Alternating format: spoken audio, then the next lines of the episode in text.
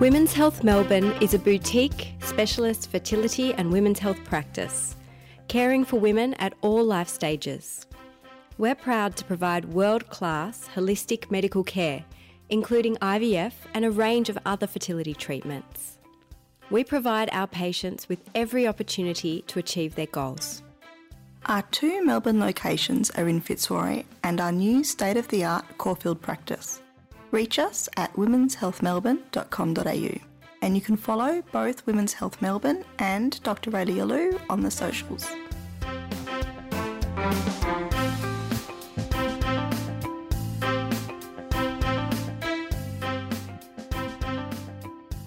Confused about fertility and trying to get pregnant? Want to know more but don't want to flag it to the world?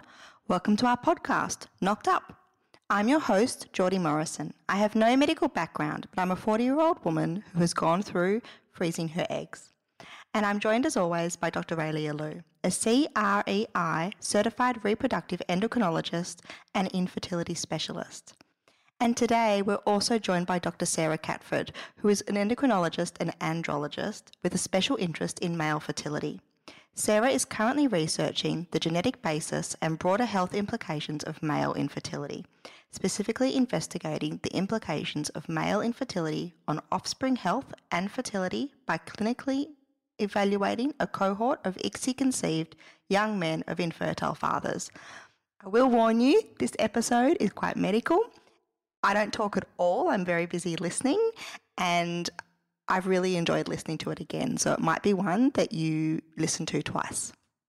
We will be inviting Sarah back to record again with us. So if you have any questions after this episode for Sarah, please send them to us at podcast at womenshealthmelbourne.com.au or on our Instagram at Knocked Up Podcast. Welcome, Sarah, to Knocked Up. Thank you for joining us. Thank you for having me. Do you want to introduce yourself to our listeners? Uh, sure. Um, so my name's Sarah Catford. Um, I'm an endocrinologist and an andrologist. I um, did my advanced training in endocrinology in Melbourne, so Monash Health, Alfred Health, and Western. And then I did um, two years of fellowship in andrology, which is essentially male reproductive health. And I worked at Monash for those two years. And I was doing mostly clinics um, for male infertility, testosterone kind of issues. Um, I did a clinic preserving kind of bone in men undergoing pros- have with prostate cancer uh, undergoing treatment. So it was quite a varied clinic um, or clinical exposure.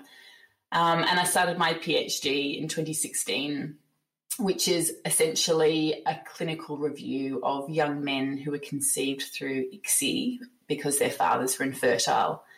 And so I'm kind of at the end of that now, having had um, two lots of maternity leave. So, endocrinology, just to touch on that, that's about hormones? Yeah, that, that's right. So, it's all about yeah. hormones. And today we're going to talk about male infertility. Is it genetic? Yes. and that would lead into your research in ICSI because to see if men who'd been, well, was it men who'd been conceived by ICSI, were they infertile too?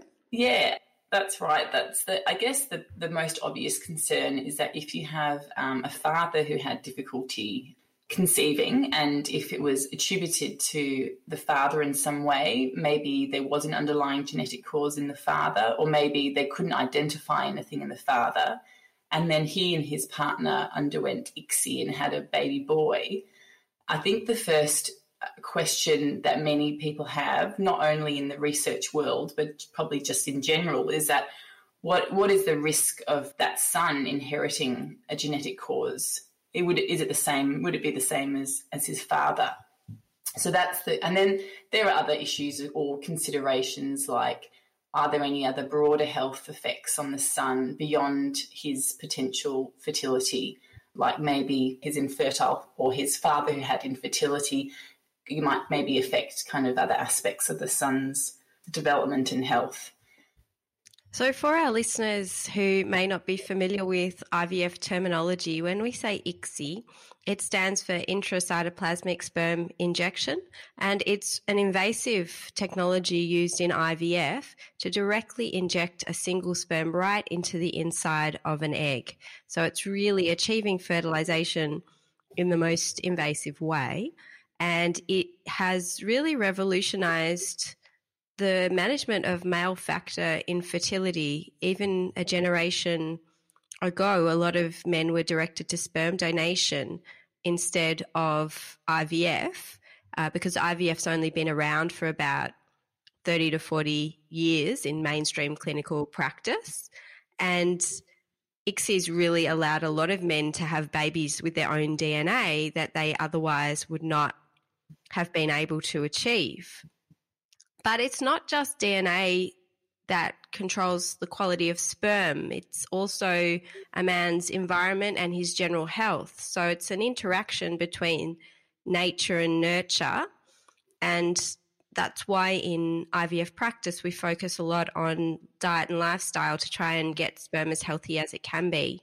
So, Sarah, can you tell us about the genes involved in making sperm to some degree that we know about, and what are we just on the cusp of learning about? Well, it's a really, really complex area. There are actually more than 2,000 genes that are involved in making a single sperm. So it's incredibly complex and it's not something that we even understand completely. So there are genes, very important genes, that live or sit on the Y chromosome, which is the male sex chromosome, and they're fairly well documented or um, kind of established in terms of their role in making sperm. And so, for instance, we know that men who have a deletion or have one of these genes missing on that part of the Y chromosome will have some varying degrees of impaired sperm production. So there are many genes on the Y chromosome where you know we, we know exactly what they do. We know that you know if there's a deletion or a problem with that gene, then that will lead to some form of infertility in the man. But there are so many other genes outside of the Y chromosome that we still have no idea about. For instance, there are important genes on the X chromosome so if a woman woman has two X chromosomes and a man has one X and one Y. And we used to think it was just all about the Y chromosome because that is the male chromosome. So surely all the sperm producing, you know, important genes will be on that chromosome, but that's not actually the case. And in fact, there are also important genes on non sex chromosomes. And so there are 22 of those. So we don't know. We, we don't know all the genes involved, but we know that there are thousands. And there's a lot of effort now and research going into trying to work out what um, genes you know are involved in the sperm production pathway, and that's going to that's yeah will take I think a long time for us to completely nut out. So what we do know, I suppose, is that genetic problems are probably responsible for a lot of unexplained, in inverted commas, male infertility. A male can receive the genes that might be the cause of the problem from his mother as well as from his father, and that sometimes mutations in genes that are important might happen in the male himself and be what we call in medicine de novo, which means happening for the first time in the individual, not inherited from the parents. So it's really complicated. And I guess when we see patients clinically and we find male factor infertility, we run all the tests and we don't identify a reason it doesn't necessarily mean there isn't a reason. It just means we don't fully understand the reason yet, but watch this space. Yeah, and like unfortunately, what's really frustrating for many clinicians and obviously for patients is that in about 60% of cases, when we have a man who has some abnormality on his semen test, we can't identify a cause even though you know we run all these, um, these all the tests that we can do, and so we do extensive investigations, uh, we can't identify cause. Um, but as you said, Raelia, about we think that actually probably half of those will have some underlying genetic basis to explain the male infertility. And it's very likely that within the next 10, 20 years, we'll be able to identify those genetic causes, which I think will be really good for everyone because it will, you know, obviously provide people with an explanation. And it means that we can develop further tests and then we can even maybe think about targeted therapy. I mean, that's probably a long way off, but um, that's where we're kind of headed, really. I think even though it's not something tangible for the current generation of IVF patients, that fact that we are making ground and we are finding new ways forward and potentially therapeutic targets for the future is quite reassuring for parents who are needing ICSI to conceive their children in terms of their children's future reproductive potential and health. And I also think it's very reassuring that if today's technology can overcome problems, if those problems are inherited, then tomorrow's technology will only be better. Sarah, I think that segues really nicely into your PhD.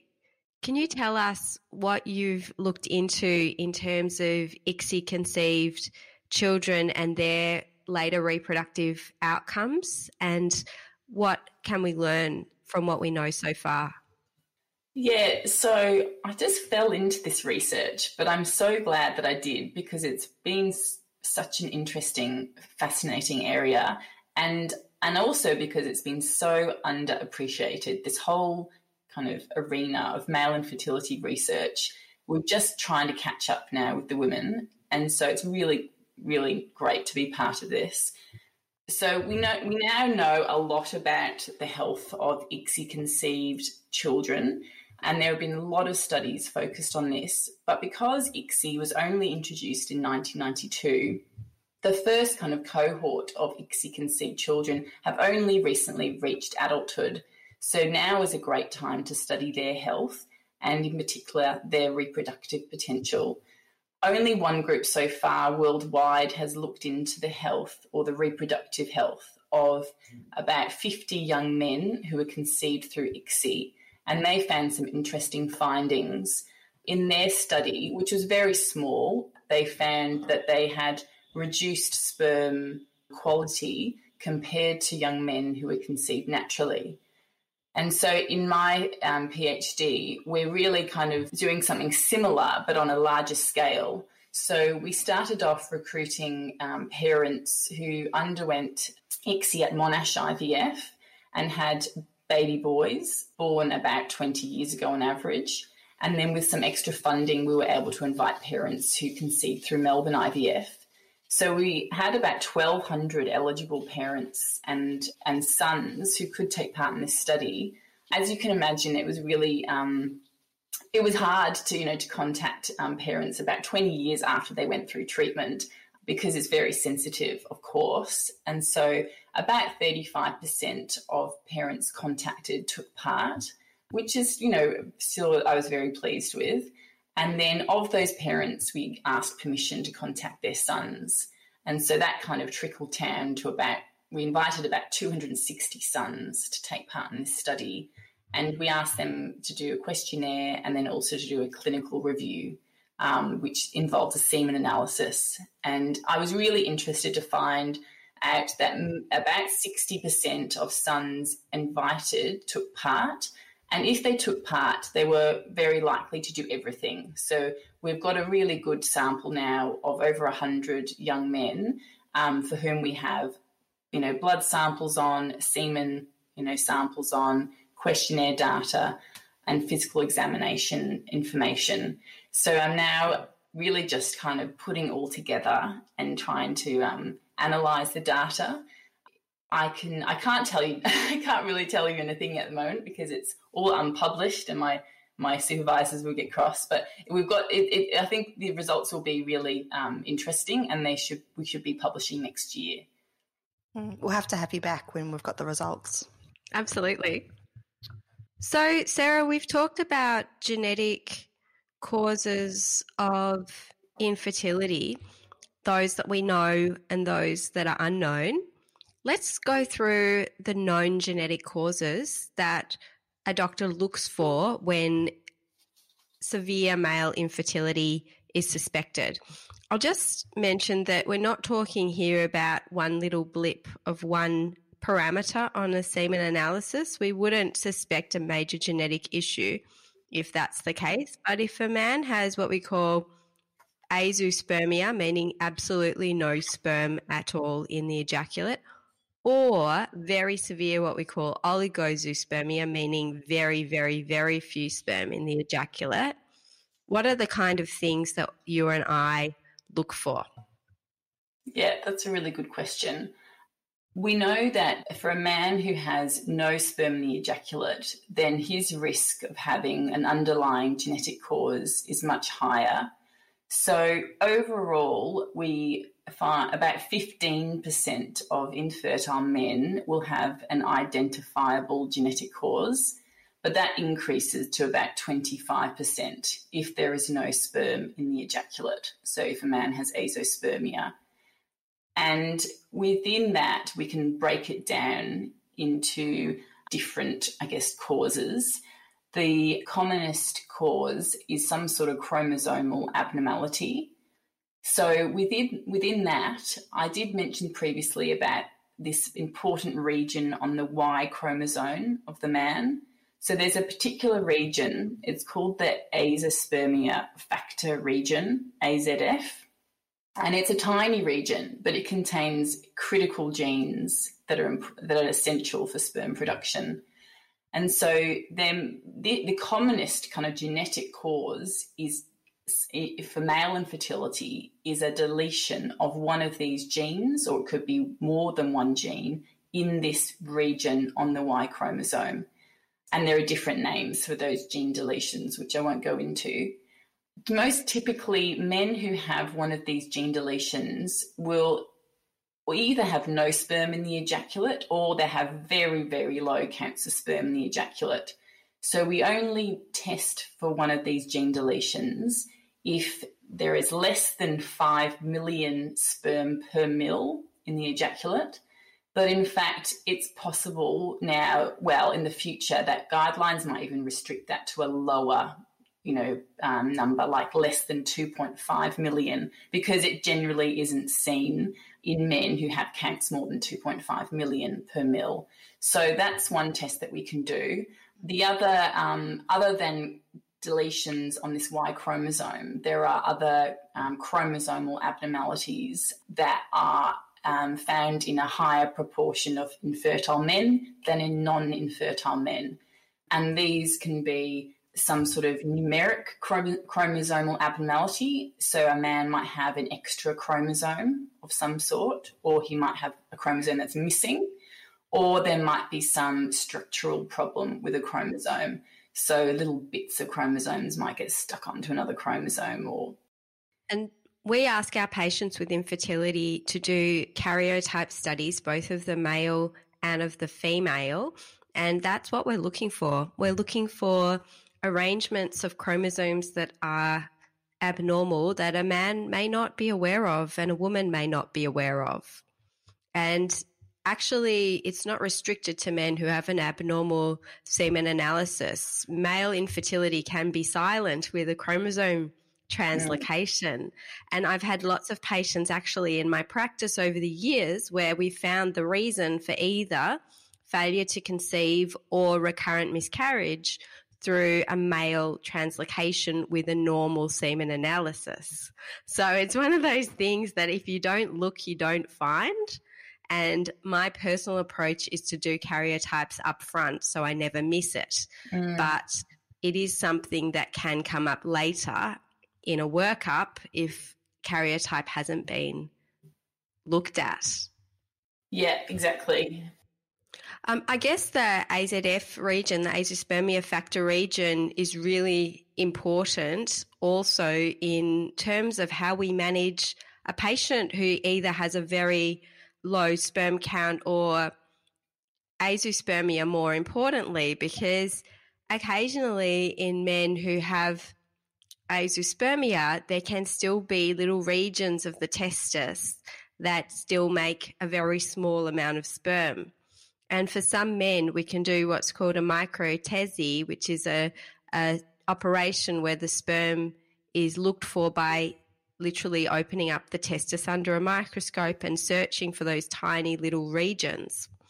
There are some AZF mutations that have been really well studied, and unfortunately, no one in the world has ever found sperm in associated with those mutations. So, you know, that's one of the things that we would use to counsel a man as to whether we should pursue the idea of microTESE or, or maybe, unfortunately, if, if they have to think about donor sperm instead. Yeah, yeah, definitely.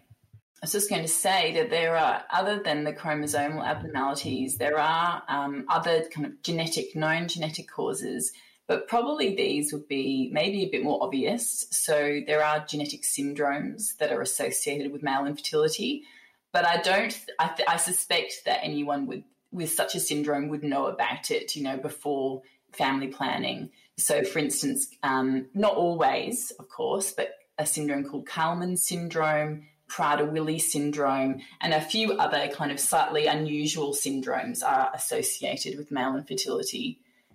And then there are single gene mutations in um, um, in particular um, genes that have been recognised to play a role. So there are genes in the androgen receptor, for instance, that are associated with male infertility. And then it goes on to all this obscure things like there stuff I don't even understand a lot of it, like copy number variations, and there's lots of genetic polymorphisms, which is all kind of really, I think, just makes the point that some people will have a genetic predisposition, and if that that person is in the right kind of environment um, where there might be some sort of trigger, as in a some sort of detrimental trigger, so perhaps you know, they've been exposed to some pollutants or something that's toxic or they're a smoker, then that might be enough just to trigger this infertile phenotype with this underlying genetic predisposition. So it's um it's quite complex and it's probably multifactorial. It may not just be one single gene mutation. It may be a collection of small changes in some genes and then some sort of environmental factor as well. That's really interesting and I think a great point. I sometimes am asked by patients who I'm trying to convince to stop smoking to improve their fertility. And they say sometimes, well, you know, all my friends smoke too and they have children naturally. So why should I stop smoking to improve my sperm? What's your answer to that question? Oh, I think I think it'll be the same as your answer. yeah, I mean, we know that smoking is bad for so many aspects of health and it does not exclude fertility and certainly it's well documented the, you know the the badness that smoking has on various aspects of semen parameters. But for that reason is that okay maybe it didn't affect your you know your friend down the street from having a baby but you're not that friend and you all have a different genetic makeup and a risk for, for you might not be the same i guess of equal um, importance as it might be for someone else, and that's got to do with you know your genetic makeup. Yeah, so don't smoke. Yes. so Sarah, also the other thing that you know, I'm a silent cystic fibrosis carrier. And that's another thing we look for sometimes for male infertility when we find azoospermia and even when we find low sperm count. Um, can you talk us through how cystic fibrosis mutations affect male infertility? Yeah, I, I, didn't mention that previously, probably because it's kind of in its own little area. So, cystic fibrosis is um, a disease that more commonly affects Caucasians, and it um, has widespread manifestations. The most common of which is lung, you know, um, uh, chronic lung disease. But those with cystic fibrosis, the men at least, um, have um, a missing duct called the vas deferens, which is um, forms part of the genitourinary, well, the reproductive tract. Sorry, it forms part of the reproductive tract in men. So from the testis, sperm travel into the epididymis, which is the top part of the testis, and then from there they travel into the vas deferens, which is this tube that carries the sperm kind of through the pelvis and then it's joined by glands that um, produce seminal fluid, and then eventually that duct comes out through the penis, and that's how sperm is ejaculated. in men with cystic fibrosis, they are missing this duct, which means that, of course, the sperm can't get out. But in almost all cases, depending upon their overall, you know, health, I suppose, um, they will have normal sperm production in the testis. So that's quite easy if you have, of course, someone with cystic fibrosis. But if you if you're faced um, with a man or you see a man and he has features to suggest some blockage in the tube, features would be, for instance, that the man has normal testicular volumes, suggesting or indicating that sperm production is occurring normally. And on semen analysis, um, there's no sperm and the volume might be low as well.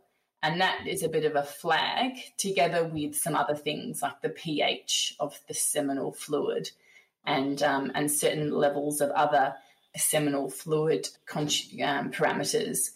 And if you see that and and hormone levels are normal, then you're very suspicious that could be a blockage in in part somewhere along the tract. And on the top of your list is um, a missing vas deferens.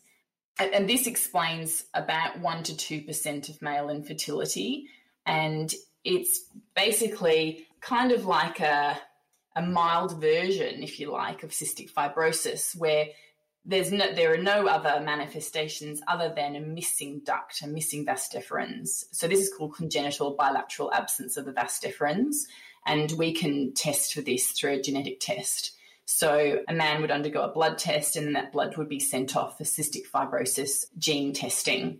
And then you'd be able to identify, you know, if, if this man um, had a positive gene, had a, had a positive gene result in conjunction with those clinical features, then that would be the diagnosis. But of course, he doesn't have cystic fibrosis.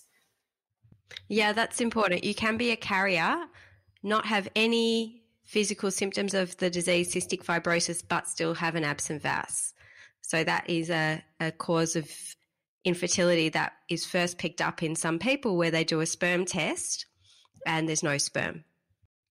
Sarah, you're an endocrinologist, so you've then gone on to subspecialize in andrology.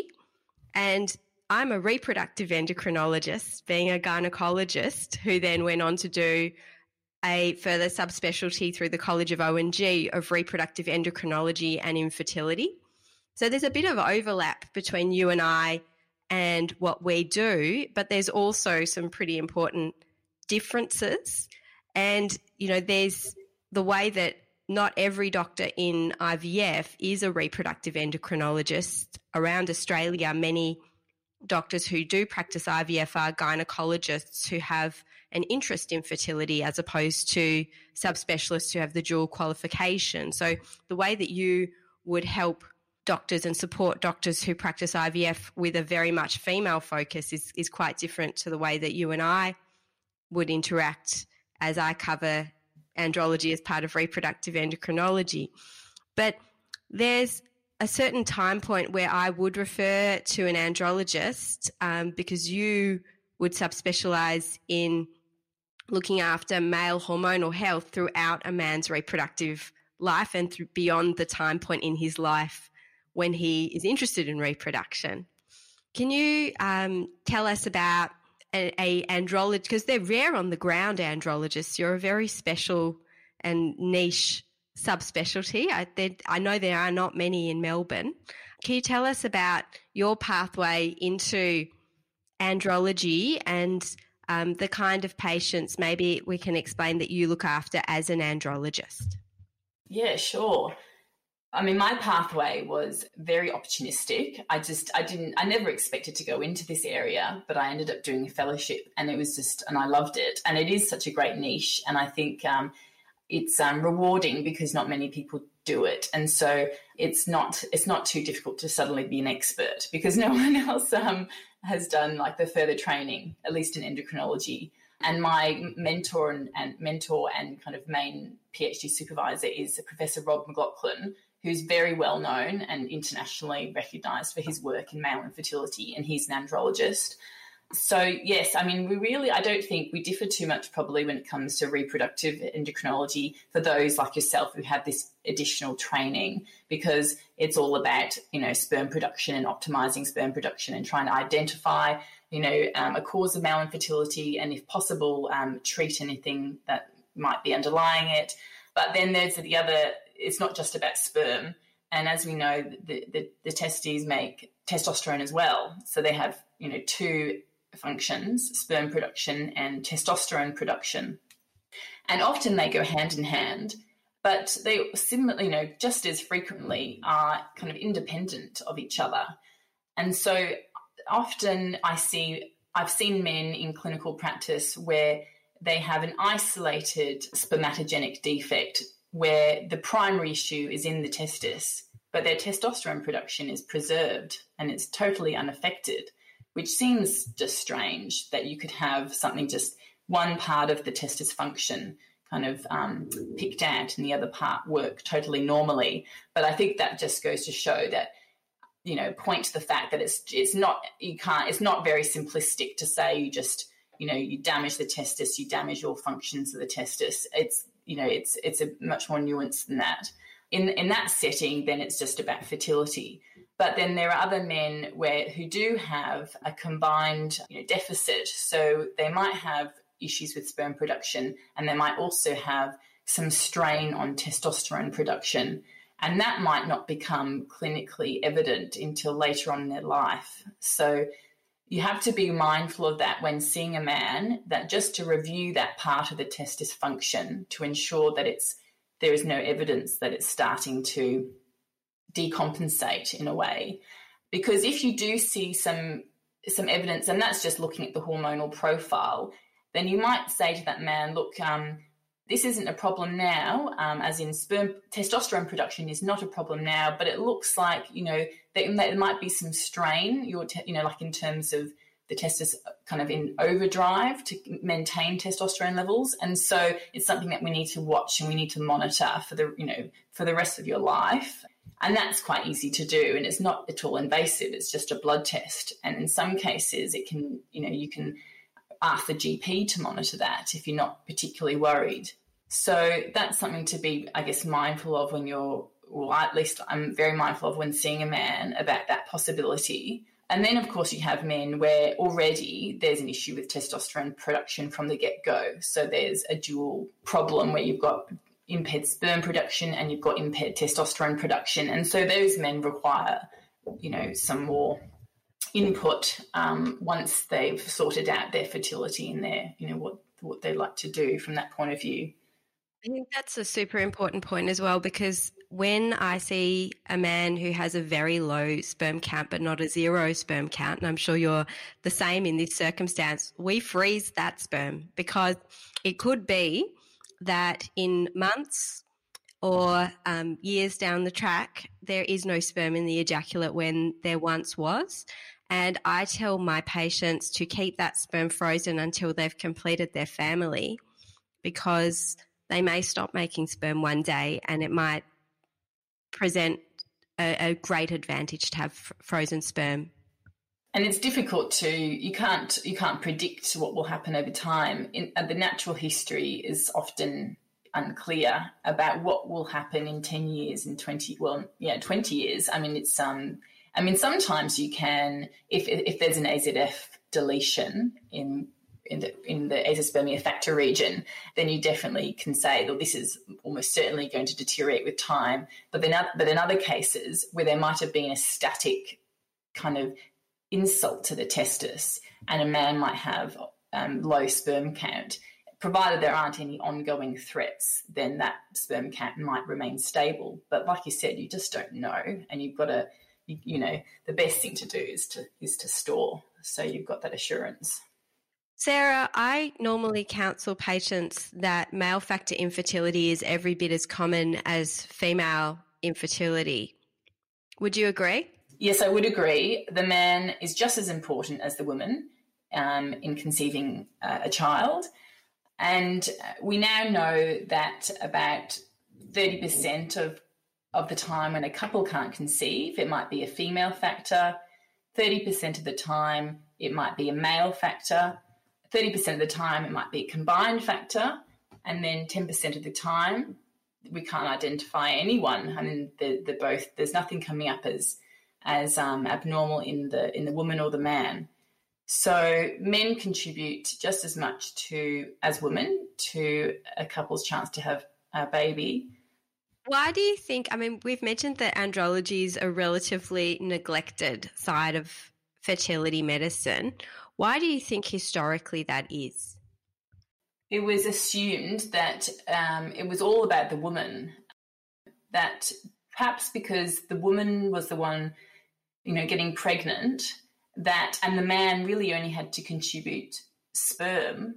That his role in the whole thing was really not as big as it actually is. And I think part of the reason why male infertility is very is very sensitive is because it is wrapped up in masculinity, and I think that would I'm sure social scientists would have a lot to say about this and about how you know the, the difference in in genders in sexes in terms of talking about personal things. And for men i think a lot of it's because it's you know the testis is, is involved in testosterone production as well as sperm. And so they're so into you know kind of interconnected.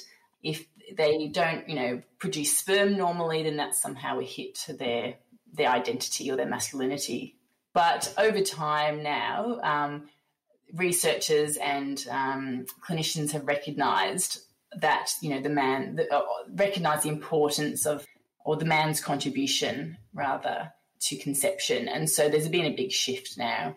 So I guess that also raises an interesting point. How, as clinicians, can we make men feel comfortable in our clinical encounters? How can we help them to engage in the healthcare process so that we can help couples?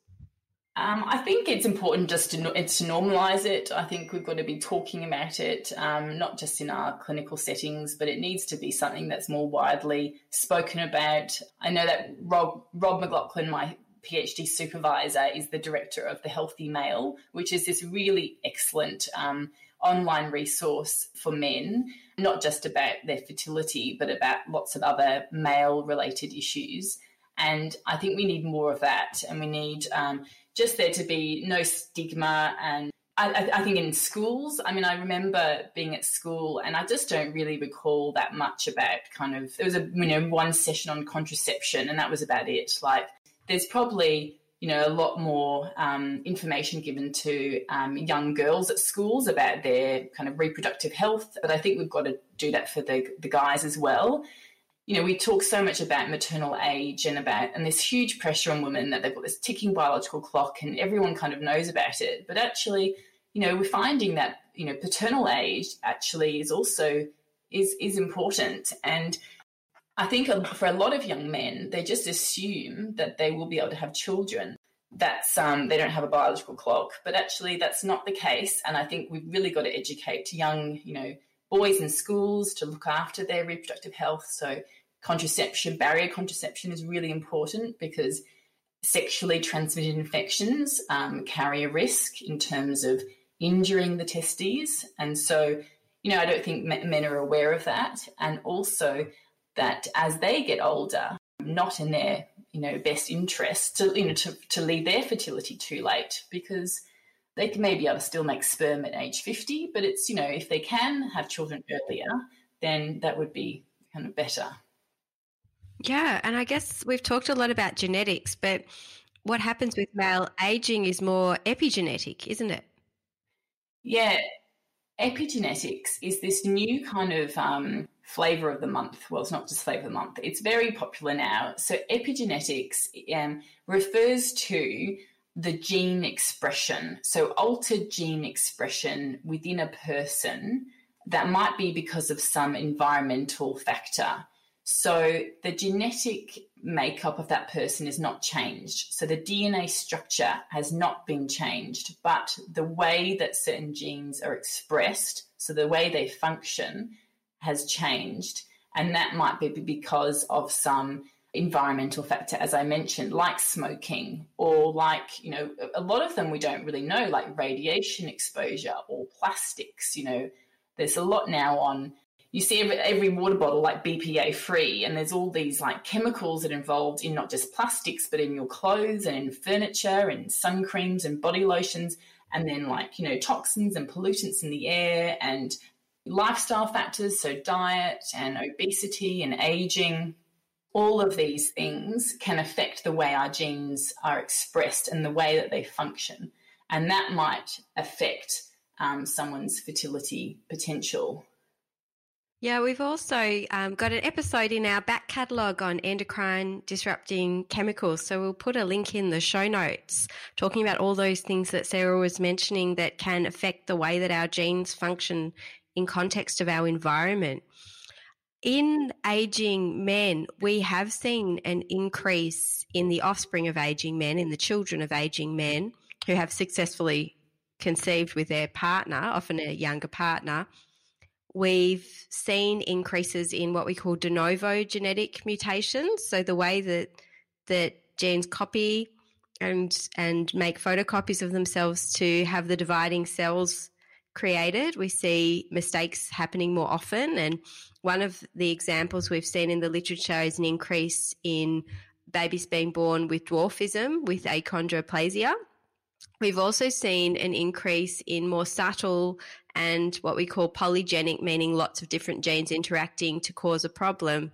Traits like schizophrenia and even autism spectrum disorders being more likely to occur in the offspring of older men. So their genes haven't changed, but as Sarah was saying, the way that those genes function in the body does have an impact when men do get older. Sarah, normally our patients could see you as an andrologist, but at the moment you're pretty busy being the mum of little children, but also in the in the throes of your very impressive PhD research. Tell us what are your future directions? Well, I, I'm actually joining you from Canberra.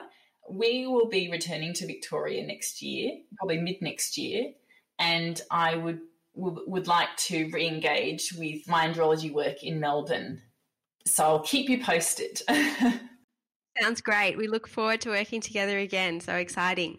And Sarah will be joining us for a further episode.